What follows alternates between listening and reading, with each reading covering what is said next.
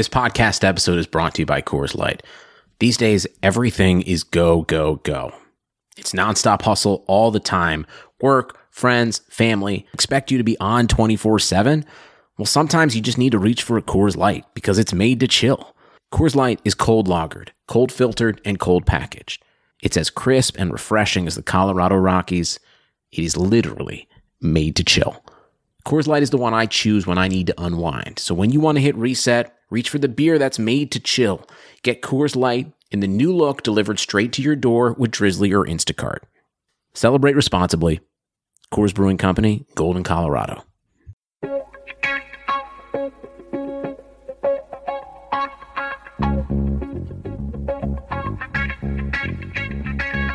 Karlsson, Karlsson, världens bästa Karlsson.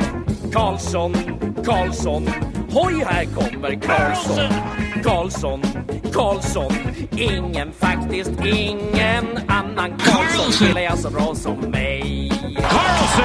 Karlsson, Karlsson scores! Karlsson, Yeah! Karlsson, världens bästa Yes! Karlsson. Thank you, everybody, for tuning into another summer series episode of the Keeping Karlsson Fantasy Hockey Podcast, the best fantasy hockey podcast in the world, hosted by two guys who own Erik Karlsson in their keeper pools. I'm your host, Elon Dubrovsky, and as always, with me, Brian Com. Hello, Elon. Hello, everybody. It's great to be here, as always. Man, Brian, you had two weeks to come up with something. That's the best you got. That's all right. We've got a lot of content, so let's just move forward. Very excited about this week's episode. Lots to talk about in terms of just stuff going on in the playoffs, some interesting coaching signings. Then we have some content in terms of we want to talk about some players who surprised us this year by doing so well, and we want to know if they'll be able to do it again next year. We'll get into all of that first. Let's mention that we are presented by DobberHockey.com, the best fantasy hockey website out there. They're still going strong, even in the NHL playoffs. They're giving us daily ramblings, impacts of things happening both in the playoffs and outside of the playoffs. Like there's an article about Bruce Boudreau hired by Minnesota and what they think that's going to do for the Minnesota Wild and fantasy wise, which players are going to benefit, maybe which ones will be hurt. Always interesting stuff over on DobberHockey.com. Yes, and within the last like 20 minutes, Guy Boucher was hired by the Ottawa Senators, and he is currently the front page picture on DobberHockey.com. They move quickly over there. Yeah, good job, Dobber. And Brian, you are up in arms about all of this coaching news. I've seen you on the Facebook group and on Twitter. Just, you seem to be pretty upset about what's been going on. I guess you're not happy that the Sens didn't get Bruce Boudreau, and now you're also unhappy about this signing. What are your thoughts, just generally? Obviously, it's not really a fantasy question, but about the coaching signings overall, I'm sure everyone wants to hear your take. Honestly, my take isn't so much about what exactly has transpired, it's how it has transpired. With Boudreau obviously going to command the salary and term that essentially one of the best head coaches in the NHL should command, and the Sens going all along saying, you know, we're willing to commit, but you know, how great can a coach really be? So sort of talking out of both sides of their mouths, saying we're going to get the best guy available, but we also don't believe so much in the power of a head coach that we need to make a significant financial or term commitment to him. And then they lose out on Boudreau. He came to Ottawa. Many accounts suggested that Ottawa was his choice, was where he wanted to go. Whatever happened in the meeting with Ottawa happened. It was very long.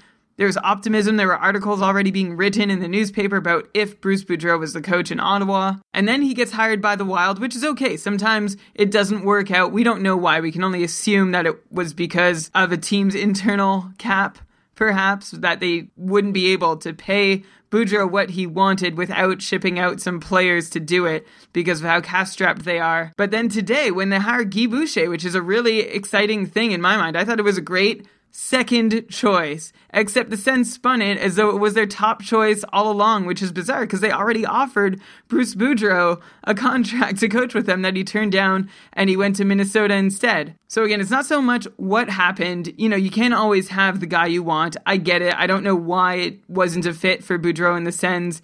I'll even give them the benefit of the doubt there. But then to hire a different guy the day after the guy that you publicly offered a contract to signed with another team and call that guy your top choice is just dishonest. And I feel insulted by it as a Sens fan. Oh, man.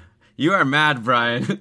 I don't know why I find it entertaining that you're so mad about this, but I'm mad because it should be good news. It should be good news. I should be really happy about this, except I feel like my intelligence was insulted with the press release that came out and all of this other stuff. Like, just say, look, we hired Guy Boucher. We think he's going to do a really good job. You all should be very happy about it. And personally, I am because I thought Bob Hartley was going to be the guy. And the fact that Randy Carlyle even had his hat in the race was just abominable. But I think if I went on any further, I'd probably just be repeating my points too uh-huh. often. I am happy about this. I'm just not happy about the way I'm being treated. All right. All right. Well, I am kind of curious though about the main point here, trying to bring this back into fantasy. Like, does the coach? I don't, I'm gonna get a lot of hate mail for this. Maybe does the coach matter that much? Like, I'm reading this article on Dobber Hockey about the Boudreau signing in Minnesota, and the author Ian Gooding is saying things like, "Oh, Boudreau's a really good coach, so maybe that means Thomas Vanek, someone who's been slumping and is on the downside of his career, maybe he'll get a few more points now. Maybe Zach Parise will be able to get a few more points. Like, what is it about a new coach?" like Bruce Boudreau. Like he's so great. I guess like Anaheim's had a really good record for a long time, but do we think that this coach can bring more fantasy value out of his players? And I guess same with the Sens. Like do now we think Mike Hoffman is going to get more points than before because he has Guy Boucher as coach instead of Cameron? Well, it's interesting you bring up Mike Hoffman because Mike Hoffman had his most successful and prolific year of his career, arguably, in junior hockey while he was being coached by Guy Boucher. Hey, So perhaps this is a good sign on the Hoffman front that maybe the Sens feel like with Boucher behind the bench, Hoffman is worth keeping around and that they will get more out of him than they have so far. But obviously, a new coach is going to have an effect on a team. What it will be, we don't know. I mean, Boudreau is interesting because he really changed how he coached with Anaheim midway through this past season. He changed from what was supposed to be an offense first team to a defense first team. So now that he's in Minnesota with different personnel in a different situation, I imagine he's going to come up with a coaching strategy that's unique to the Wild's needs. And we'll see what he decides is best for the Wild to go defense heavy or offense heavy or somewhere in between. Yeah, I guess I could see the effect of the coach in terms of like giving a player more of an opportunity. If a guy hasn't been on the top power play, now he's on the top power play. That's what we talk about all the time on this podcast. That's going to make a big difference. I wonder if a guy like Thomas Vanek, who has been given a lot of opportunities in Minnesota, maybe then he was taken down to the third line, but I would probably guess that Mike Yeo would say that was deserved. I wonder really how much of an effect Boudreau's going to be able to have on a guy like Thomas Vanek, who's just been slumping and, you know, not playing well apparently. I guess it'll be interesting to see. I'd be curious to know if there's going to be any significant differences in players without like a change in their deployment. Yeah, so we'll have to see how that all goes down. I'd say for Vanek, it's maybe a new lease on life, except that he did have two different coaches this past season, and he did not succeed with either one of them. In fact, he was scratched healthy by each of them. So I'm not sure what Vanek has left in the tank. Hopefully, Bruce Boudreau can activate it. If anybody can, I believe that Boudreau would be one of those guys. All right. So it'll be cool to see. I mean, obviously the Pittsburgh Penguins, their fantasy fortunes, and obviously the real team, but their fantasy fortunes really turned around when they fired their coach and hired Sullivan. I don't know if he should get the credit, but like Sidney Crosby all of a sudden went on fire, like Hornqvist, though I guess there was, that was an example of a coaching change really making a difference because Patrick Hornqvist was like off the top power play and on the third line for a while. Then when the new coach came in, he went back where he belonged, playing with Crosby for most of the season, and we all know how it's gone for Patrick Hornqvist. Yes, that was a coaching change effect, I think, on all the players. It wasn't just that they turned their games around at the right time, although that might have been a small part of it. They did change the way they broke out of their own zone and advanced into the offensive zone. Mike Sullivan seems to have found a way to work with what the Penguins had back on defense, which Mike Johnston hadn't quite figured out an effective way to do. Yeah, and okay, I guess this isn't a typical episode of Keeping Karlsson. Obviously, we don't have a lot of fantasy news to share, so we're just kind of rambling. Let us know on Twitter what you think of a, a more free range episode like this. But Brian, you're talking about the Pittsburgh Penguins, or I guess I brought up the Pittsburgh Penguins. Let's shift over to talking about what's been going on in the NHL playoffs. Specifically, I want to know have you changed your mind about the whole Matt Murray versus Marc Andre Fleury debate for next year? You said on a recent podcast, you know, you still would draft Fleury high. You think that he's going to be fine, even though Murray's been playing so well. But now, you know, a couple more weeks have gone by. Fleury is healthy, but backing up Matt Murray in the playoffs. And aside from Saturday's game against the Capitals, where he didn't do so well, he let in three goals, had only an 842 save percentage. But the three games before that, he was unstoppable. Like Matt Murray, a lot of people have been giving him the credit for the Penguins jumping ahead in this series. Let's say Washington, I mean, it's hard to say, like, let's say what happens for the rest of the series. But as of now, are you a bit more concerned about drafting Fleury as high as you would have going into next season with Matt Murray putting up such a strong performance? Maybe there'll be more of a 50 50 thing, or is Fleury gonna just take the reins as the number one goalie like he was this year? Initially, I was being stubborn and I was not changing my mind, but now I am starting to change my mind. Marc Andre Fleury does not appear to be a lock to play as many games as he historically has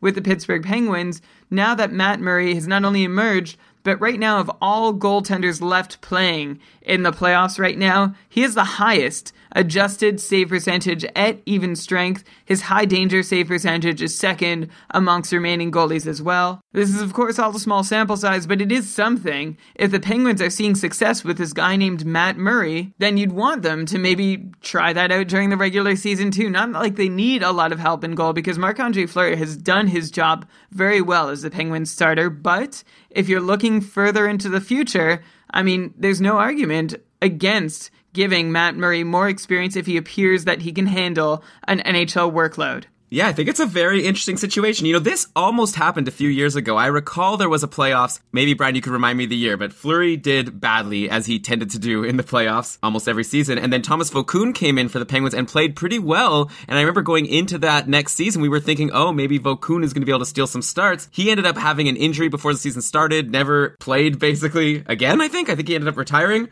So we didn't end up finding out what the Penguins would do with having an upstart goalie that did really well in the playoffs that could maybe take starts away from Fleury. Now it's happening again, though this time Fleury hasn't even done badly. He was just injured. It's just Matt Murray is doing so well. So yeah, this is kind of a novel situation. At least for me, I can't think of another example that's exactly like this one. A goalie who was fine, got injured, the other goalie comes in, is amazing. Then what happens the next season? Like I can think of last year, Scott Darling played a bunch of games for Chicago in the playoffs, but then Crawford took the job back. And I remember over the summer, I was one of the people saying, oh, maybe Crawford isn't going to be such a great value pick because they might give Darling more starts like they did in the playoffs. Crawford ended up being an amazing pick. And if anything, there was a great opportunity to get Crawford later in the draft than maybe you should have. And maybe that will happen again with Fleury. I imagine he will be falling later in the drafts. The question is just, is that going to be a steal because he's going to be the starting goalie on this awesome team? Or is it for a good reason in that he's going to be splitting starts with Matt Murray? Yeah, Vokoun came in for the Penguins back in 2012, 2013. He was 36 years old at the time, played 11 games in the postseason for them, won six, lost five, but had a 933 save percentage and a 2.01 goals against average in that time. And around that time, I was pretty low on Fleury as being an above average NHL goaltender. I'm higher on him today than I was on him back then. So I was also really eager at the time too to see Vokoun have another run because he had some great years in Florida and in Nashville, and I wanted to see good things happen for him. But switching back to present day, I don't know if I can think of an example exactly like this one. Maybe the closest that comes to mind is Vasilevskiy and Bishop last season when we saw Vasilevskiy get a chance to push when Bishop was out with an injury, and he did well, and we thought that would translate into more playing time this year. And I feel like it might have been there for Vasilevskiy to take, but he was not able to take advantage of it, and Bishop played so incredibly. So what Matt Murray is doing now essentially means nothing in terms of a slam dunk for next season. We don't know what share of games he's going to get next season. We don't know if he's still going to play up to this level next season or if he's going to struggle and Fleury will up his game. But maybe it does give you a chance to get Fleury a little later in the draft. Like if you're picking between the Penguins tandem right now, Fleury over Murray, I'd still prefer the disparity there and having Fleury as your number one than I would in terms of like Elliott Allen over in St. Louis. Right, yeah. So we'll get to Schmore Goaliesborg later in the summer, as I feel like I say every summer series episode, and by then we'll also know the full result of what happened in the playoffs. Who knows? Maybe Marc Andre Fleury gets back in the net at some point, but it'll be fun ranking these guys. Like just like I'm saying that maybe Fleury will be a nice steal later in the draft. Maybe Matt Murray will be a nice steal much later in the draft. Maybe you'll be able to get him as one of your final picks, and then he could end up doing the same thing. Who knows? You're saying probably Fleury, but it's possible. Yeah, maybe Murray could be drafted around where a lot of people took, say, John Gibson this past year. Right, before the news came out that he was going to be in the minors to start the season, I guess, if they had early drafts. Another goalie controversy that I wanted to quickly get your thoughts on. A similar situation, actually, on the New York Islanders. Thomas Greiss has been playing this whole time because Halak's been injured. And we had a question from Corey over on our Patreon only Facebook group asking with Greiss playing so well and making a third what Halak is, both are 30 years old too, by the way, you guys think there's any chance they buy out Halak and roll with Greiss? So obviously, if that were to happen, as Corey has laid out, then for fantasy, it becomes easy. You just draft the goalie that's still on the team. But assuming that both goalies go into the Islanders as possible starters or possible goalies that will get playing time, you know, Greiss had a really great series against Florida, 944 save percentage. Hasn't been so great against Tampa so far, only an 899. We'll see if he can extend the series for the Islanders or if Tampa's going to close it out today. But yeah, I guess pretty much the same question to you. Going into next season, is Halak still the number one goalie on the Islanders that you would have drafted him as this year? Or do you have to be more careful because maybe Thomas Greiss will get half the starts? Just like he actually ended up getting this season. Like Greiss did play a lot. Starting with Corey's point about them being the same age, that is unbelievable considering that, well, they were one draft year apart. Halak was drafted a year before Greiss was, but Halak has played triple the number of minutes in the NHL that Greiss has. Greiss has bounced around a whole lot more. The Islanders are his fourth NHL team in as many years. But I seem to recall, Elon, thinking back to the start of the season, that Halak, you know, we thought the Islanders would be a really good team and he could reap the benefits of that, but that Greiss was breathing down his neck the entire time while doing it. I never thought the difference between them was terribly large, and I still think Halak is somebody who can be an average to an above average goalie in the NHL. So even though he's getting paid four or five million dollars, when you're overpaying a goalie, that is something you try to avoid, and goaltending is a position where teams can save a lot of money. I don't know, though, that the Islanders are going to be able to get rid of Halak without eating a significant portion of his contract. And at that point, you wonder if it's still worth trading him. So going into next year, even with financials in or out of the picture, either way, I still see Halak as somebody who will be given the chance to take that number one job whether it's right at the start of the season or to challenge Greiss over the course of the year. Because Greiss hasn't exactly been Mr. Consistent himself, not this year, not in his career, and that's been the reason why he's bounced around as much as he has yeah, though I guess the argument for Greiss would be he needs to actually get consistent starts to sort of build his way up into being a consistent goalie, which may be a fair argument. And he has been pretty good since Halak got injured, but definitely not as good as he was. I remember right when Halak got injured, we were really thinking, oh, you got to grab Greiss because he was having such an amazing season with the games he was playing. He was one of the top backups in the league. Then he came in and actually faltered a little bit, then sort of got better just in time for the playoffs and had that great series against Florida, like I said. So, yeah, just another interesting goalie storyline going into next year. And it's going to make drafting goalies so interesting. We actually had a really fun conversation on the Patreon cast last week about drafting goalies. And we were sort of saying after Holtby and Price and maybe Lundqvist, even though even he has a bit of a question mark in front of him, you know, it's hard to really decide if it's worth drafting the next goalie because there's so many guys that could end up being really good. Why waste a high pick on maybe a Ben Bishop when you could go a little bit farther down and get a Devan Dubnyk, and who knows who's going to be better, really. So then you have the whole next tier of all of these guys in tandems. We've mentioned a couple already, potential tandems, and there's going to be more. Lots of intrigue. Moving on, one other piece of news before we get into the players we wanted to talk about today that we've actually prepared. The draft lottery happened since our last episode, and Toronto got the first pick. They had the highest chance of getting it, and they got it, so good for them. They did what Buffalo could not last year. They got Eichel, I guess, so that's not too bad, but no McDavid. This year, Toronto will get Auston Matthews, assuming they don't trade the pick. I've seen some interesting articles, or I don't even know if interesting, but intriguing articles about, ooh, maybe Arizona's gonna be able to convince Toronto to trade them their pick. I don't think it's happening. So now we're gonna have another blue chip number one pick coming into the league next season. Last year, the projections were all over the board for Connor McDavid. If you recall, some people were saying maybe 60 points, other people were saying 80. Obviously, he got injured, but basically, it was the 80 guys that won out. He was basically a point per game player, even a little bit more. Now we've got Auston Matthews. We already talked about this on the Patreon cast extensively, so Brian, maybe you could just give a quick rundown of what you think we can expect for Auston Matthews next year on the Toronto Maple Leafs. Yeah, so what we focused on on the Patreon cast was how hard is it to score 55 points, say, as a rookie. And if you look at who's done it since 2009, 2010, which encompasses the last five full seasons in the NHL, because there was that lockout shortened one in the middle of it, you'll see that nine players have managed that feat of scoring 55 or more in their rookie season. Two of them did it last year, Artemi Panarin and Jack Eichel. Aside from that, the list reads as such Mark Stone, Johnny Gaudreau, Jeff Skinner, Filip Forsberg, Nathan MacKinnon, Ondrej Palat, Matt Duchene.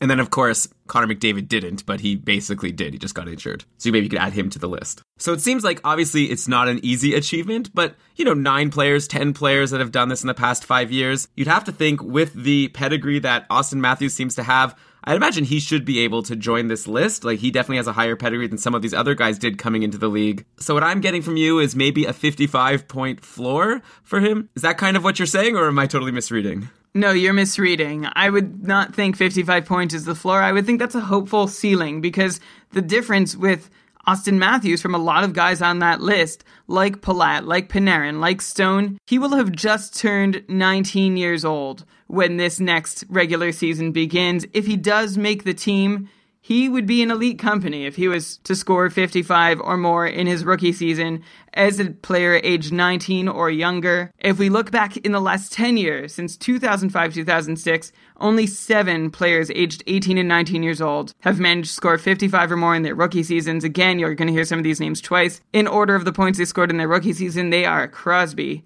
Patrick Kane, Jeff Skinner, Nathan MacKinnon, Kopitar, Eichel, and Matt Duchene. So big company there. And if Auston Matthews is supposed to be like any of those guys, then hopefully he can get 55.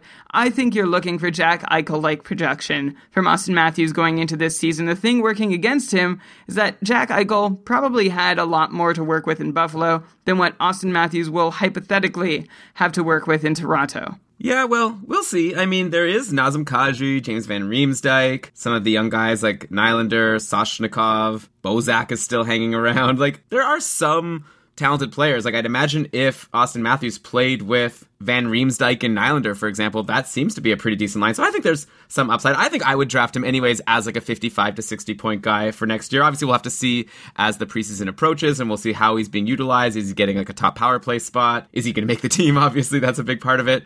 It'll be fun to dig into this in the preseason, but the way rookies have been going, like I remember also being surprised when people were projecting Nathan MacKinnon to get so many points going into his rookie season. He ended up getting like 70 points. And Connor McDavid, he blew him out of the water. So I don't know. I'm actually pretty high on Auston Matthews, but I'm just basically basing this on just the trend of other high profile rookies that have come into the league. I don't actually know too much about the guy. We'll learn that all next year. But I think like 55, 60 points for sure reasonable and maybe even a, a bit more upside there. No, I think that's optimistic. And there are other Toronto Maple Leaf rookies to be keeping an eye on too, right? There's Mitch Marner, and then we're all interested to see what William Nylander is going to do if he gets his chance to play his first full season in the NHL. Lots going on in Toronto, a lot to be excited about. If you're a Leafs fan, which is something we've been saying for a couple years now, it's still like a shock to the system to hear, though, after so many years of the opposite. Yeah, and I guess one thing that still needs to be figured out for the Leafs is the goaltending, and I'm really excited to find out what they're going to do. That'll be an interesting storyline in the offseason. But yeah, it is a great time to be a Leafs fan right now, and it's always really hard as a Leafs fan to actually get tickets to see a game. The Leafs are always selling out, or if they're not, the tickets are so highly priced, and that's why you might want to check out our sponsor, SeatGeek, because they help you find value when searching for tickets. They rank their tickets by value. They look at where the seat is compared to how much it costs to help you determine if you want to buy that ticket. Also, the price you see is the price you're going to end up paying, no hidden charges at checkout. So SeatGeek is definitely a site I like to go to when I'm thinking of buying tickets to a game. And SeatGeek is going to make it worth your while to check them out too. If what we haven't said has convinced you, and it should have, by the way, how about $20 off your first purchase with the promo code KEEPING? All you need to do is download the app or go to the website, find the promo code, type it in K E E P I N G, and you'll get a $20 rebate on your first ticket purchase made with SeatGeek. Yeah, I've actually been living in Toronto for almost four years now, and I still haven't gone to see a Leafs game. I guess now's probably the time, and I said this on the Patreoncast or on the Facebook group or something. People are getting a bit mad at me as a guy who used to live in Ottawa for being excited about the Leafs. I'm kind of feeling like I'm a Leafs fan right now. Like I'm excited. I hope they're going to do well. I know that Ottawa fans think you're supposed to hate the Leafs. How can I hate anyone, especially a team that's doing all these smart things like the Leafs and has all of these young, exciting prospects? I'm going to draw a really weird line here. I'm not a Leafs fan, but I'm a fan of what the Leafs have been doing. what if they re sign James Reimer in the offseason? Will that make you more or less of a Leafs fan? More of a Leafs fan. Yeah, me too. All right. Wait, no, more of a fan of what the Leafs are doing. okay. You almost got me there. What if Karlsson got traded to the Leafs? That's ridiculous. what if uh, the Leafs offered the first pick in this draft for Erik Karlsson? You don't think the Sens would consider it? What if the Leafs changed the logo on their jersey to be that of the Ottawa Senators? Okay, it's not the same. Karlsson might not all. You know, Daniel Alfredsson played in Detroit for a season, so anything could happen. And Dion Phaneuf is an Ottawa Senator, There so you you're go. absolutely right. Okay, Brian. The stuff we actually decided we were going to talk about this week. Let's get into it. We wanted to talk about some players who had great seasons, maybe surprisingly great seasons, and we want to talk about whether we think they'll be able to do it again. The surprising players, as opposed to some guys who maybe had bad seasons, and we want to know if they're going to be able to bounce back. We might get into that next week. I've got a list of guys with the criteria that I just specified, and I want to start with some older players. There's some old players that maybe we would have thought going into the year, there's no way this guy still has the juice to put up really significant numbers, and these guys all really surprised. This was kind of the year of the old player. And no, I'm not only talking about Jaromir Jagr. We'll get to him. But how about we start with Joe Thornton? We spent a lot of time last week talking about Brent Burns and his amazing year, but I feel like we haven't given enough credit yet to Jumbo Joe. He had 81 points in 82 games this year. He was a point per game player. He hasn't done that for a long time. Like, this is one of his best seasons of his career, or at least for a really long time what happened this year with Joe Thornton? And plus, I remember he was slumping at some point early in the year. A lot of people were talking about whether we should be dropping him or trading him. So, like, if you even take out that part of the season when he had his short, bad stretch, he was over a point per game player. Like, for the fantasy hockey playoffs and all the time near there, he was like one of your most valuable players. On the other hand, he's 36 years old. That's pretty old for an elite player in the NHL do we think he has it in him again next year to be a point per game player, or do we have to assume this was an anomaly and this awesome production is not sustainable? So I'm going to take you to task, Elon, for calling this production an anomaly. Yes, it was a little higher than it has been over recent years, but the stress is on a little, and I'm going to tell you more about exactly how his production from this past year stacks up to production from the previous years. Joe Thornton this year, we all know he managed a point per game pace for the first time since back in the 2009 2010 season. That's six years ago. Not to say he's been very far from it in the meantime, though. He's finished above 75 points twice since then, and he's been a reliable 70 plus point guy, save for last season where he was on pace for just a point or two less than that. So, how did he break through this year, so to speak, from being a 70 75 point guy to an 82 point guy? The key way is he scored more goals. His 19 goals were the most he scored in the last five years, and they were essentially the difference between another 75 point season and the campaign that he ended up with. Eight of those goals came on the power play, which equals the amount of total power play goals that he's scored in the last three seasons combined. And sure enough, if you look at his power play shooting percentage to figure out how did he manage to do that, well, his shooting percentage on the power play was noticeably higher than usual. But the question here is was that really luck? That he had more shooting success on the power play? How much of it was just random variance, and how much of it was because the Sharks have figured out something great to do when they have the extra man? Because Thornton was not alone in seeing a friendly shooting percentage on the power play in San Jose. The Sharks as a whole were definitely above league average there. They'd been a bottom third team in terms of power play success for the last couple years. This year they jumped from being like 19th or 21st in the league in power play percentage all the way up to third in the league, scoring on 22.5% of their man advantage opportunities. So we're going to have to wait to see next year if the Sharks' lethal power play is based in some kind of tactical brilliance or is really more subject to the wants of the hockey gods than Sharks fans would care to admit. Either way, I still think Joe Thornton is going to be good for his 60 assists. That's an average year for him. And when you think of valuing him, I like to think of, say, Henrik Sedin, maybe as an age comparable, but also a guy like Nicklas Backstrom, who is just so assist heavy, such a good setup man. And that's the sort of value you can get from Joe Thornton. Thornton's going to be 37 when the next season begins, so it's fair to expect some kind of decline. His own even strength shot and shot attempt totals did, in fact, take a dip this year, and maybe that age related decline would be enough to offset whatever extra bonus points he managed to accrue by scoring goals on the power play this year. But when push comes to shove, I don't think there's any reason to value Joe Thornton any differently than you have for the last several seasons. In fact, the ones who really need to change his place in their draft rankings the most are the ones who found themselves surprised by his production this season. 37 years old is definitely going to scare some people away, but he's a player type whose age doesn't really scare me. You know, fast skaters or big time snipers, those guys tend to fall off a cliff a lot more dramatically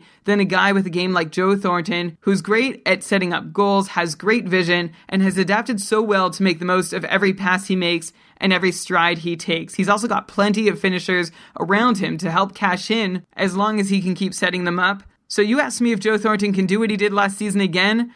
And my answer is even if he doesn't, his place in your draft rankings should not change dramatically from where it was last year, unless, again, you were one of those that underestimated him on the whole. Okay, so if I could unpack that, it sounds like you're saying don't expect another 80 points, but 70 points should be kind of a lock. You should expect him to get close to those 60 assists again, and then it just depends how many goals he could put in. It might be 10, it might be 15, it might be 20. That's going to make the difference, but he's just solid and reliable for those assists and the power play points. Those are the big two things that he provides you in fantasy. It really depends on your league for how valuable he is. Like he's obviously very valuable, but like what tier of player should you take him? Like the downsides of Thornton, A, he's a center, pure center, so he doesn't give you any position flexibility, and centers are usually the easier guys to find. Also, he doesn't really help you in goals, he doesn't really help you in shots, but assists and power play points, there's few that will give you more than Joe Thornton. In fact, this season, Joe Thornton was second in the league in assists. You know who was first? Well, Henrik Sedin and Nicklas Backstrom both spent time injured this year. Where did Artemi Panarin or Patrick Kane end up?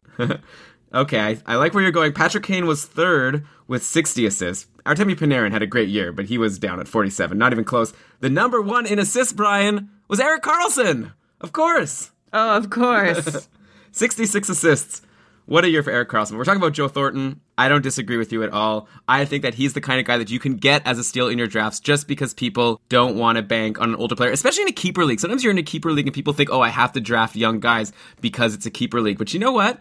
for at least next year, probably even the year after, Joe Thornton is going to be an elite guy to have on your team, so you don't want to undervalue him just because you're in a keeper league, especially if you're not even keeping that many players. Maybe if you have him right now, I don't know, you have to consider keeping him. It sounds crazy. Why would I keep someone who's 36 years old? I need to think to the future. But hey, the future is now. Next season, you got to win that championship, and Joe Thornton's going to be able to help you. So it's something interesting. A lot of times we get questions about keepers, and that's the big thing. And that'll actually be the theme with a lot of the players we're going to talk about now. So, Brian, why don't we move on to the next guy we have on our list here? I want to go to Anaheim and I feel like we spent a lot of time talking about the Ducks this season on the podcast. We talked about all the goalie shenanigans and who was going to be the number one there. We talked about what was going on on defense, and there was the intrigue of Shea Theodore and like who was getting the power play time. We always would talk about who's going to be playing with Getzlaf and Perry. But one guy we didn't really talk about, but had kind of a breakout year, depending what you were expecting out of him, was Ryan Kesler. I feel like he really surprised me. He's 31 years old. He's not Joe Thornton age, but he is, I guess,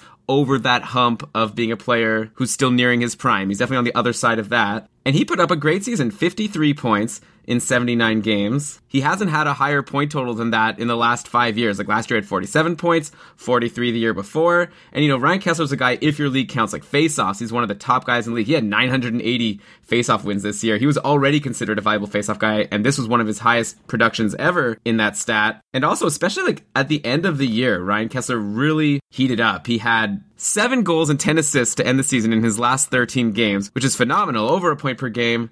So Brian, like I know he's not a guy we generally talk about in fantasy because he's sort of one of those edge periphery guys in terms of points. But do you think that we can rely on him to once again be a 55 point player next year? Maybe even higher considering how many points he got nearing the end of the year, you know, obviously alongside Jakob Silfverberg, who was finally starting to break out. Seems like things are looking up for Ryan Kesler at this point, or was this also just like I asked about Thornton, was this kind of a mirage and we can't expect it to continue? I'm going to come down on you hard, Elon, for asking if he can have another 55 point season when he has not done that since 2010 2011, where he had 73 points, still as member of the Vancouver Canucks. That was the second of back to back seasons in which he cracked the 70 point barrier. Elon, he had just 53 points last year, not 55. And I know that sounds like nitpicking, but it's also an indication of where I'm going with my answer. Well, you know, that was 53 points in 79 games. Maybe in three more games, he would have gotten two more points. That's basically what his pace was 0.67 points per game. Yes, if he kept up that exact pace in those extra three games, he would have finished the season with 55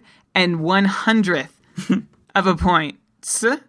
I'm not exactly sure how to say that as a full sentence. But in any case, he didn't play 82 games, Elon. I don't know what he would have done if he played 82 games. But first, you touched on this already.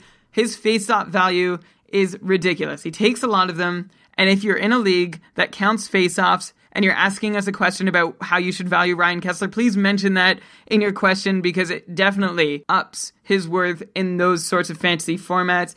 He's ranked sixth in faceoff wins in each of the last two seasons, and if you combine both those years, I'm pretty sure he'd crack the top five. He took his fair share of faceoffs in Vancouver, but those numbers really jumped when he moved to Anaheim over the last couple years. One thing to keep in mind if you are in a league that counts faceoff wins, I'm curious to see if his share of faceoffs changes with a new head coach in Anaheim. Just because he was Bruce Boudreau's guy does not mean he's going to be the next guy's guy. Okay, well, also aside from faceoffs, we should also mention that he's a big hits producer. I know a lot of people mention Ryan Kesler as someone you could rely on for points and also a decent number of hits. Taking a quick look now, he was about 35th amongst forwards and hits in the league last year. But, you know, that's including a lot of players that you just don't want to have on your team because that's all they'll give you is hits. You know, the Matt Martins and the Cody McLeods. I'm sure if we filter out players who only had, let's say, 40 points or more, he must have been in the top 10. Yeah, just a quick look, it looks like if you rank the top 35 guys in hits by points, he would end up around fourth or fifth on the list. So he gives you a much better balance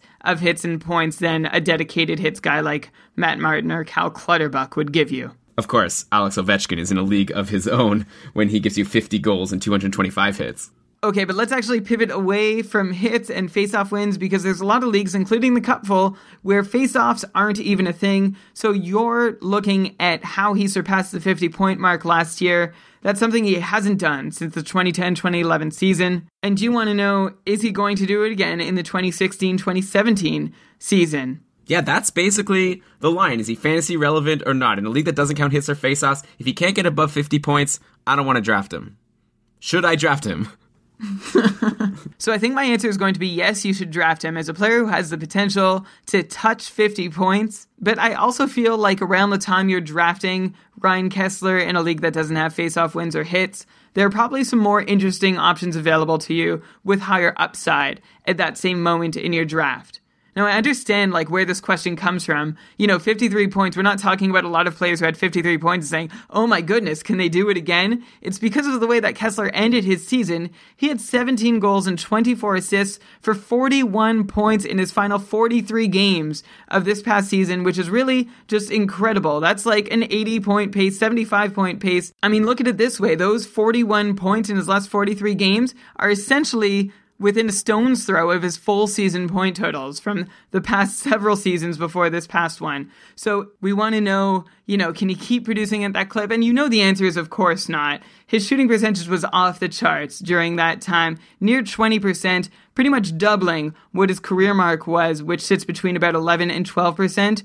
Interestingly enough, though, some people might not catch on to this because his year end shooting percentage was pretty close to his career mark at being just between 12 and 13%, and that essentially illustrates how miserable Kesler's first half of the year was, where he shot so far below his career average mark that it negated the incredible aberration that was his second half shooting percentage. So if you're asking me whether we can expect second half Kesler to keep rolling, my answer is essentially did you expect first half Kesler, he of 8 points in 36 games played, to keep rolling the way that he was? Or not rolling, I suppose would be the better way to describe it. And my answer is neither first half or second half Kesler from last season is the real Kesler. I think the real Kesler is probably a 45 point guy to be safe. 50 point upside would be fantastic. One thing that helped Kesler a lot towards the end of the season, not only was he clicking with his own shooting, but his line mates were too. We know Jakob Silfverberg really turned it on towards the end of the season. Even Andrew Cogliano was able to get in on that too. I imagine he's going to stick around in the top six on the Ducks depth chart with whoever the new head coach is, but I just don't see the same 55 point upside that a lot of people might after that huge run that he had pretty much over four months from January all the way through to April. Yeah, I guess the one thing I would say, Brian, is if you're saying that you're looking at him as a 50 point guy, how many 50 point guys are there out there that are capable of putting up almost a point per game pace for a few months at a time? Like, at least with Ryan Kesler, you know you're going to get at least around 55 or sorry 45 to 50 points as you would say but he does have the potential to turn it on and give a lot of points. Like he's shown that he can do it this past year. So I think that makes him a little more exciting to me. But I agree you. I'm not going to draft him as like a 60 point guy now, but I think that I would take him a little bit higher than the other 50 to 55 point guys just because in the right situation, he's the type of guy that can blow up. Or maybe I'm just being affected by this small sample size. I think you are just being affected by what you saw most recently. If you look at the first half of the season, his first 36 games or whatever,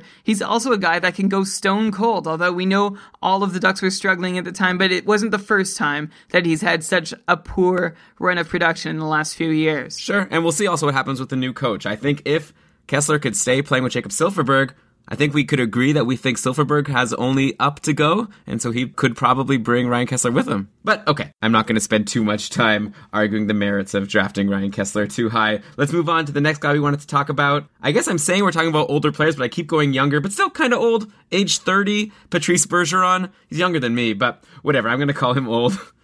He had a career year this year, such an amazing season. 68 points in 80 games. That's his highest point total since way back in 06 07 when he had 70 points in 77 games. He had 73 points the year before that. So all the way like 10 years later, Patrice Bergeron is having a career year. He had 32 goals, 36 assists. He was also like a point per game player for a lot of the year. I guess there was one cold stretch in there which brought him down to the more 70 points that he ended up getting. He was definitely a steal for anyone who drafted him because I'm sure you got him in more like the sixth, seventh round, like unless you were drafting for other stats as well. Or actually, I guess the main stat that he's known for is more like puck possession, which isn't a fantasy hockey stat.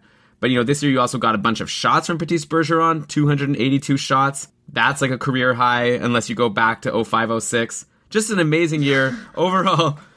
I'm rambling, so Brian, you prepared something about him to say. Why don't you tell us what you think about Patrice Bergeron? Can he do this again? Is he a 70 point guy now? You can't say it's a career high unless you look back to a certain year in which he surpassed that number. Fine, it was his second career high, and if you take away the first couple years of his career, it was a career high. It's just surprising for someone to outpace themselves at this point in their career. That's what I'm saying. You know what I'm saying, Brian. Come on. It's the summer series. Maybe I'm a bit rusty. Well, I'm going to say it properly. Elon Bergeron had the third highest point total of his career. He did have those two seasons above 70 points if you go back to the early part of his career as a sophomore and a third year NHLer.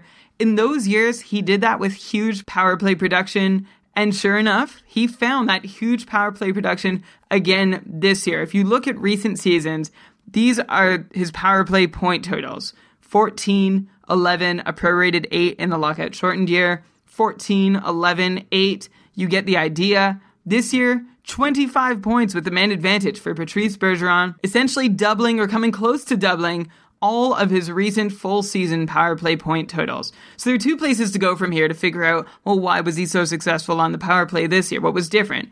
Well, first, we can plainly see that he played more minutes with the men advantage this season than he had since those big seasons where he scored more than 70 points in his second and third year in the NHL. He had 45 extra minutes compared to just last year, and again, his highest total for sure since at least 2007 2008. His shooting rates did change up a little bit, but they weren't especially different. They seemed to move around a little bit from year to year. His numbers have oscillated back and forth, but they weren't outside the realm of what could be expected from him. And of course, I'm talking about his shooting rates with the man advantage because we're trying to figure out why he got all those extra power play points. So more minutes is one thing, shooting rates weren't another, but shooting success rate certainly was a big factor.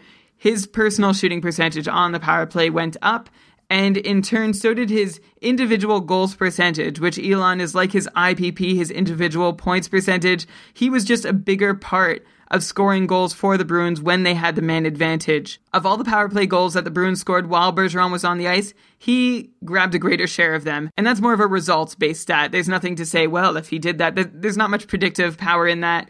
Just another way to describe how he really did up his goal scoring game on the power play. So at the end of the day, I really actually feel like Bergeron is kind of in the same category as Thornton, who we just talked about earlier this episode. He's someone who's been doing his thing quietly for a while now, and these 10 or so bonus points with the men advantage that he picked up this year have woken up the rest of the hockey world to his offensive acumen. So my advice for Bergeron is about the same as it was for Thornton. You don't have to change your mind a whole lot about him based on the season he just had, unless you were already underestimating him to begin with. Hmm, well, going into this season, he had 55 points last year. So that was a big difference from the 68 points he had this year. So so I guess I'm just trying to figure out like where do you see him? Like this year he was like a 70 point guy. Last year he was a 55 point guy. Are you kind of saying that you expect him to be somewhere in the middle? Like one thing that I look at when I see his year broken into months, he definitely started the year stronger than he finished it. Like pre All Star game, he had 44 points in 49 games.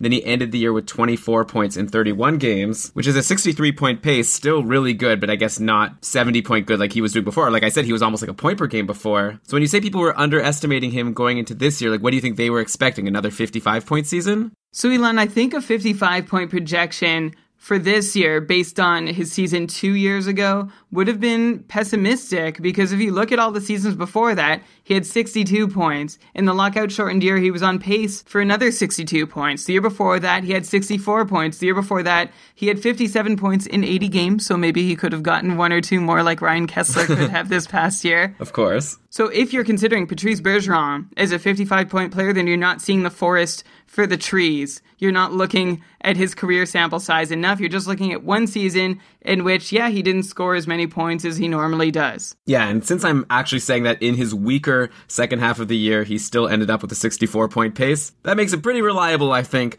to have that as his floor. Like 64 to 70 seems like a decent range for him. And yeah, I would draft him too next year. Like, I'm very excited about him, and I think he might still be a secret just because I don't know, you don't hear people talking about Patrice Bergeron when we talk about elite players. You know, we have our Keeping Karlsson Patreon rankings. I think we mentioned this on the last episode, or we definitely talked about it on the Patreoncast, but every day we've been voting on another player to add to our rankings. And Patrice Bergeron's name hasn't come up yet, I don't think. I'm curious to see where he'll end up. Currently, we're up to number 26th and no sign of Patrice Bergeron. Though I guess the types of players we've been seeing for forwards have been Johnny Gaudreau and Blake Wheeler lately, who had better years than Bergeron. So I guess it makes sense. So, Elon, are you still thinking Patrice Bergeron is he 55 points or 70 point player, or are you coming to sort of realizing that maybe he's just a 60, 65 point guy? No, yeah, I'm with you. I think he's probably a 60 to 65 point guy for sure. That seems to be what he's been doing for the last few years. And you're right. A lot of people were just disappointed with one bad year and maybe didn't draft him as high. And the people who did draft him last year definitely benefited from that. And there's no doubt that Patrice Bergeron is going to play a huge role on the Bruins for as long as he's there. One player we can't be so sure about that, or can we? Well, this is why I'm asking you, Elon. Mark Giordano on the Calgary Flames has a lot of other players on his blue line that can do good things, namely TJ Brodie, even more namely potentially Dougie Hamilton. He set a career high in points this past season, which is funny to say. He had 56 points in 82 games, and it's funny because we've seen him score at a pace greater than that for like the two years before this past season, but he wasn't able to play all 82 games as he did this past season, where he did finish with 56 points, 9 power play goals, 10 power play assists, over 200 shots. That was a career high for him. I'm not actually sure whether I should be excited about that or a little disappointed by his season last year. Elon, what do you think we can look to get from Mark Giordano next year? Where does he rank amongst all those top elite fantasy D-men that are coming out of the woodwork? Yeah, good job, Brian. A little role reversal here. And yeah, Giordano is an interesting case. We have been talking about so many elite fantasy defensemen. I feel like he's maybe fallen out of the discussion, but I don't think he should have. And he's had a very strange career, Mark Giordano. Like, he wasn't a huge factor early on. Like he was more of a 30 to 40 point defenseman for the first, say, six years of his career. But then he really broke out as an elite defenseman three seasons ago in his age 30 year. And I feel like this is an abnormal thing to see. Before that, his best season was in 2010 2011 when he had 43 points in 82 games. But then in 2013 14, he had 47 and 64, which is a 60 point pace. Then 2014 15, he had 48 points in 61, which is a 65 point pace. And then last season, like you said, he had a 56 point pace in 82 games. He actually had 56 points in 82 games, which, like you say, is below what he's done the previous two years, where he was 60 and 65. So before we dig into the numbers, a couple obvious things about this season compared to the two before. One, his point pace is down, like we've said. But the other is that he played 82 games. And this is actually his first time playing more than 64 games since 2010, 2011. He's had a lot of trouble staying healthy. So this was a very positive thing for Mark Giordano just to be able to play all of the games in the season. So maybe you would say perhaps his decrease from a 65 point pace to 56 was due to the slog of playing a whole season. It's harder to keep up such a high point pace for 82 games. But I don't think that's it. basically, I think it's just something weird happened at the start of the year, and Mark Giordano was just like a different player. Like he only had eight points in 24 games to start the season, only one power play point in that span. And if you recall, a lot of people were worried about him because he wasn't even seeing 50% of the power play time. Things were getting shuffled around. His ice time was a bit down. I remember we had a lot of talks of maybe Mark Giordano isn't the guy that we expected him to be. But after that, he readied the ship and he put up 48 points in his remaining 58 games. That's a 68 point pace. So if you take out the first two months of the season, Mark Giordano actually had his best point pace of his career and he stayed healthy. So the question now is, of course, whether we can expect another near 70 point pace next season. Like, I don't think we are that surprised that he had 56 points this year. That's probably what I would have projected him at. It's the fact that he did so well near the end of the year. Like, how high should we rank this guy? And I know, like you always do, Brian, let's start by looking at the power play. He had nine power play goals and 10 power play assists on the year. And even though this was his first full healthy year since becoming an elite scoring defenseman, these aren't his best numbers. Like last year, he had 14 power play points in 61 games, which is a similar pace as this year. But the year before that, he had 20 power play points in only 64 games compared to 19 this year, which was in a full season. And actually, back in 2010, 2011, when he only had 43 points overall, 25 of those were on the power play. So, all this to say, this wasn't like a Shattenkirk situation where all of a sudden he just ballooned into getting 10, 20 more power play points than he's used to. Obviously, that's a bit of an exaggeration, and that's the reason for his success. Like, he did good on the power play, and as you'd expect, as like the top power play quarterback, but it's not as if the power play was the reason for his success. So then, of course, the other place we tend to look outside of power play is shooting percentage. And Giordano shot at a 9.9 shooting percentage this season, while his previous few seasons have been more like 7, 7.8, 6.9. So a pretty big jump. But keep in mind, he does take a lot of shots for a defenseman. He took 212 shots this year, and if his shooting percentage was 7.5, let's say, instead of 9.9, he would have had 16 goals instead of 21. I'm going to step in there, Elon, for a second, though, because his even strength shooting percentage actually stayed pretty consistent with what it's been in previous years. But on the power play, it jumped huge, although it could jump huge because last season he shot just 2% with the man advantage. This year, he was back to a much more reasonable 16%, which sounds insane, especially for a defenseman. But on the power play, it's not a terribly weird place for your shooting percentage to land. Yeah, Brian, I have a theory here. Tell me if I'm completely out to lunch. But let's say if Giordano had an especially high power play shooting percentage this past season. So then let's say next year we expect not as many of those shots to go in. But since it's on the power play, I would imagine there's a decent chance that some of these shots that get saved, someone else will bury the rebound. So maybe even if his power play goals go down due to a lower shooting percentage, could that mean that maybe he'll get a few more assists to make up for it? That's a very interesting perspective to say, well, because I score fewer goals, because fewer of my shots are getting past the goalie, there's more rebounds coming off my shots, which offer more opportunities for my teammates to bury those shots. I mean, for that, you could look to on ice shooting percentage, and you can see a slight improvement in that metric last year, too, over the year before. But again, the year before last was a really weird one for Giordano in terms of power play shooting percentage. So actually, this past season was pretty regular as far as his career numbers look. Yeah, and I'm obviously not saying that every single shot, if you decrease his shooting percentage back to regular, that every single of those shots is going to turn into an assist, but maybe a couple of them. So just to say, it's not like you could just say take away five goals and don't add anything. Maybe you could add a couple of assists there. But anyway, looking quickly at some advanced stats, Giordano has had a huge surge in IPP over his last three seasons. He was always around a 30 to 35% guy. Then these past three years, he's been 47, 52, and 45. Just to say, he's just become a bigger part of Calgary's offense. A lot of the goals are going through him now. And you know, maybe after that first jump to 47 three years ago, we would have thought that was something to worry about and maybe it was a bit of an anomaly. But now that he's been doing it for three straight years, like he's a different player now. Like we've said, since three seasons ago, he's become an elite defenseman. And as we're sort of getting at with this segment, like I don't see anything crazy that happened this year. He's a great possession player. His Corsi has been over 50%, even though he's on a weak possession team. So there's no reason to expect Calgary's going to give him like less ice time or anything like that. Even with Dougie Hamilton, like you brought up, is like a good guy who might eventually take over Giordano's spot. Right now, they were playing together, at least on the power play, and that was going fine. You know, Giordano plays with Brodie at even strength. I'm not afraid, at least in the short term, of Dougie Hamilton really hurting Mark Giordano's production. So I feel like at this point, maybe there's not much of a point in digging more. Like, I'm just going to say, I'm going to bank on Giordano putting up at least a 60 point pace next season. And we've seen that he's capable of doing even better since he was more of a 70 point pace after those first couple of months. The players around him, like Gaudreau, Monahan, Hamilton, Sam Bennett, they should all continue to improve. They're all still going into their primes. So I think I'd be very comfortable having Giordano as my top defenseman. If like Karlsson and Burns and Letang and Subban are taken, there's a lot of great D options in that next tier, such as Oliver Ekman Larsson, Klingberg, John Carlson, Roman Josi. Like I'm sure someone will say I'm missing someone and it'll probably be another tight race between all of them. But I consider Giordano to be a pretty solid bet to put up a 60 plus point pace with a strong potential to be closer to 70 for long stretches during the year. So if he falls because he only had 56 points this year, maybe let other people take some of those other defensemen, then you take Giordano, you're probably in just as good shape. Yeah, it's interesting, Elon, that you're saying after he had a 56 point season that you can pretty much guarantee 60, maybe 70. Yeah, well, I'm just thinking those first two months, I want to take them away. Like something weird happened. He wasn't playing on the power play. Like after you take away those first two months, he was a 70 point player for the whole rest of the year. He was so reliable and such a big part of their offense.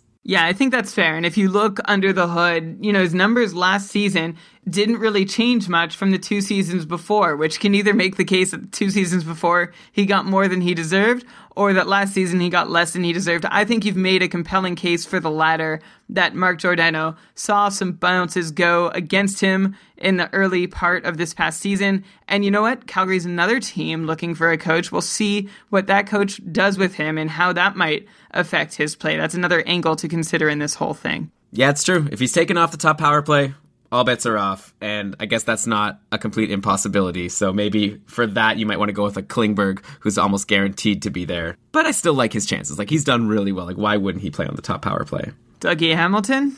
They could both play. They both played on the top power play for much of this season. Unless they completely change their system, which is possible with a new coach, I guess they could go four forwards. But why not just have two defensemen? You're right in a sense, but I've seen a few good articles over the last couple years and how four forward power plays are really the better way to go. So if the new coach comes in and implements that system, then there is the concern over which of Giordano or Hamilton would be the better guy to QB that first unit. Although a lot of teams don't have two guys like Giordano and Hamilton on their point on the power play, and maybe that's why four forwards works better for them. Maybe it doesn't apply to Calgary with two defensemen who are so capable of putting points on the board in their lineup on a nightly basis. Yeah, well, now you're scaring me, Brian. Now I don't know if I want to be so sure that he's 60 points at least. I guess there are a few things that we can speculate about that might take him down a notch, but he's just been so great for three straight seasons now. I'm not ready to expect less. Maybe I'll get burned, but when I'm drafting next year, I'm definitely going for Giordano if I could get him at like a 60 point place, i.e., like when other 60 point defensemen are getting drafted. Because I think he's like at least 60 points and probably upside for more. But okay, let's move on. I promised old, so let's go to where everyone's thinking. The guy who just signed another one year contract extension, Jaromir Jagr, is going to be back playing for the Florida Panthers next year.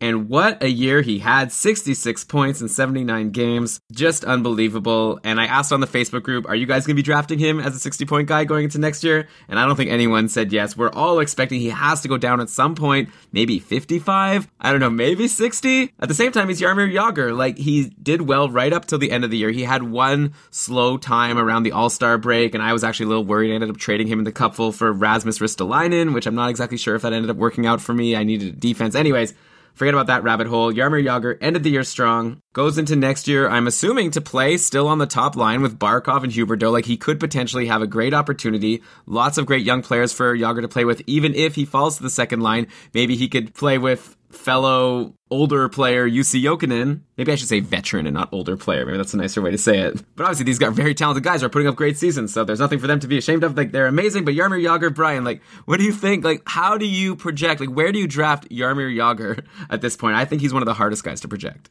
Well, first off, you can't call anybody else a veteran if you're using them in the same sentence as Jaromir Jagr. Okay, fair enough. How old is Jussi Jokinen?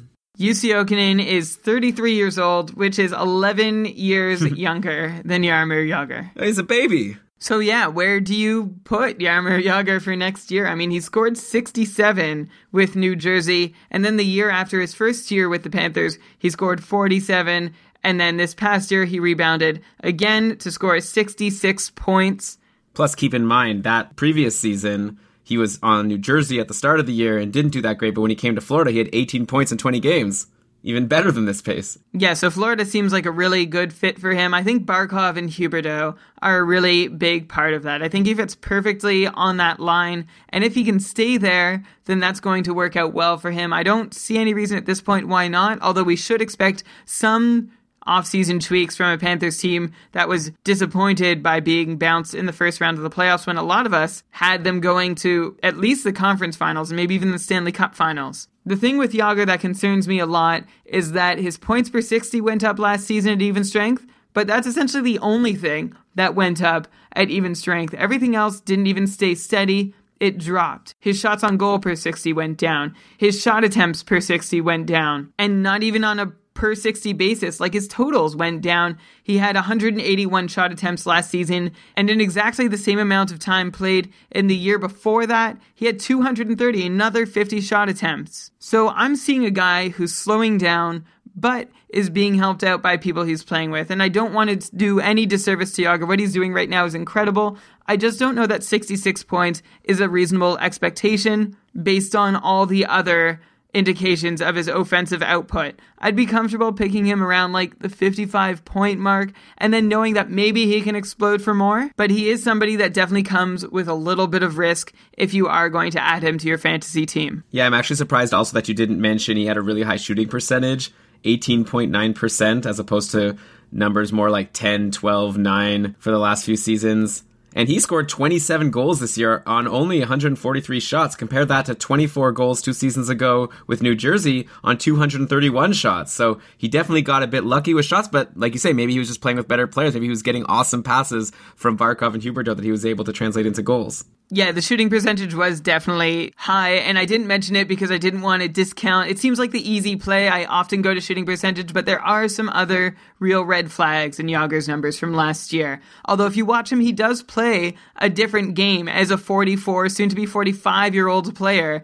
He's got to adjust. He's not going to be somebody who's just throwing pucks on net, skating up and down the ice. He's got to conserve his energy, conserve those strides, and do the best he can with the physical condition he's in as a 44 year old. Okay, so if you're saying that you want to bump Jagr down to maybe more like a 55 point player next year, then what do you do with Jussi Jokinen, who we just mentioned? He had 60 points last year, not 66, but still a very good year. 60 points in 81 games. I guess at this point we could use Jagr as the metric. Do you think Jokinen's going to be higher or lower than Jagr next season? So playing time is going to factor into it, although Jokinen played about 90 fewer even strength minutes this past season than Jagr. That was close to Jagr in terms of power play time, so of course that could be a slight advantage for Jagr if that stays the same, but I'm still going to go with Jokinen because while Jokinen's the same as Jagr in that its points per 60 went up to a level where it hasn't been for some time, all his other offensive indicators rose along with it, and your shooting percentage did not rise to such an incredible amount at the same time. Dating back to 2007, Jussi Jokinen put more shot attempts towards the opposition's goalie than he has in most of those seasons, his third highest total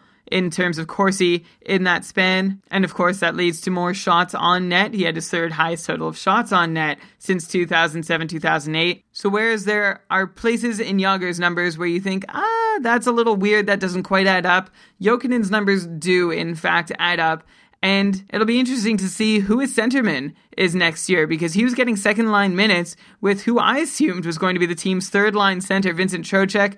Now, the Panthers essentially, I think, have two second line centermen. We'll see how they roll those second and third lines through the year. I feel like Jokinen, Smith, and Trocheck are too good a thing to break up going into next season. And obviously, the chemistry is there if they do happen to stick together. Yeah, so poor Nick Bjugstad then down to the third line, at least maybe at the start of next season. But yeah, I think it's a bit of a hot take you've given us, Brian. Jussi Jokinen projected to be higher than Jaromir Jagr, according to you. I have a feeling in drafts, Jagr's going to be going first. And to be fair, even if they have similar numbers of points, Jagr tends to get more goals. So I guess it depends what you're looking for when you're getting to that place in your draft. And I guess we can't really end on a higher note than Jaromir Jagr, so let's end the show here, Brian. We still had a few players we wanted to talk about. We'll get to them in our next episode of the summer series, one interesting thing I want to discuss. We talked on the Patreoncast about the 2014 draft class and how they bounced around a lot all throughout the season in terms of our rankings, like Reinhart, Draisaitl, Ehlers, Fabbri, Larkin. I'll be interested maybe in the next episode to rank those guys. I'd be interested to know on Twitter what you guys think. We had a fun discussion about it on the Patreoncast. But okay, hope you guys liked this episode. We'd love to get your feedback on Twitter at Keeping Karlsson. We'd love to hear from you. Let us know also if you have any players you want to hear us discussing in the next coming episodes of the summer series. Also, if you could be so kind as to give us a five star review on iTunes, that's something we always appreciate. If you're interested in becoming a patron of Keeping Karlsson, you can check out keepingkarlsson.com slash patron. Some fun perks there, like joining the Facebook group, coming to the Patreoncasts and you could become a patron right now, get all those perks for any donation amount. So why not give it a try? And like we said before, maybe check out SeatGeek, $20 off your first purchase with offer code KEEPING. But okay, with that, let's cue the outro music. And Brian, read us the credits. This episode of the Keeping Karlsson podcast was presented by Dobber Hockey and supported by our patrons. It was researched with help from Dobber Hockey's Frozen Pool, War on Ice, Corsica Hockey, Hockey Reference, Hockey Database, Roto World, Yahoo Sports, and ESPN Fantasy Hockey. Oh, and Hockey Analysis. Great job as always, Brian. Looking forward to doing this all again in a couple of weeks. Until then, keep on keeping Karlsson.